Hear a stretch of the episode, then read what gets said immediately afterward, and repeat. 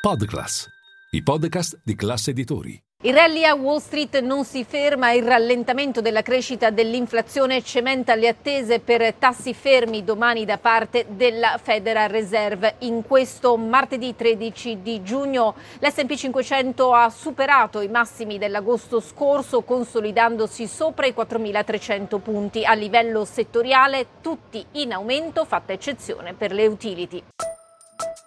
Linea mercati. In anteprima, con la redazione di Class CNBC, le notizie che muovono le borse internazionali.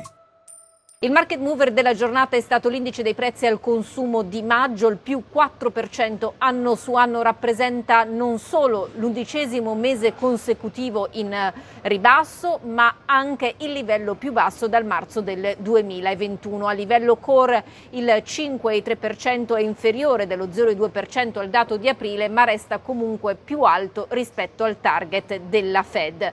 Ed ecco perché ci sono ehm, esperti che si sono concentrati sulle componenti più sticky del dato, quelle più recidive a indebolirsi, motivo per cui ci si domanda quale sia il futuro della politica monetaria negli Stati Uniti. Una cosa è certa, il mercato dà per scontato che domani la Fed lascerà i tassi invariati al 5-5,25%. Sarebbe la prima volta dopo 10 rialzi consecutivi. Il punto è che il mercato ha aumentato le probabilità che già da luglio poi la banca centrale di Jerome Powell torni torni nuovamente ad aumentare il costo del denaro.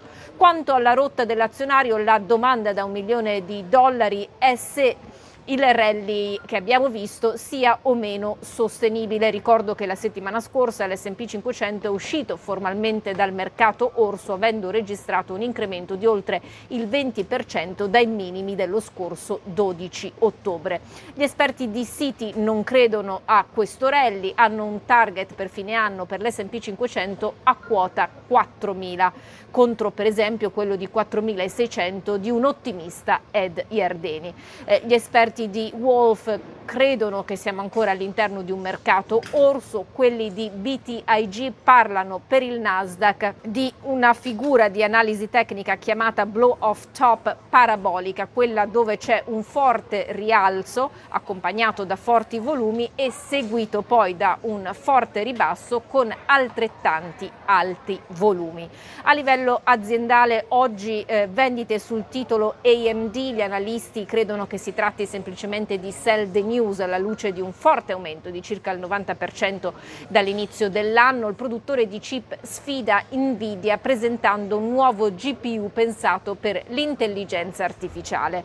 Eh, dal canto suo Oracle ha raggiunto un nuovo record e questo all'indomani di una trimestrale migliore del previsto e anche di prospettive di crescita a sua volta accompagnate all'intelligenza artificiale.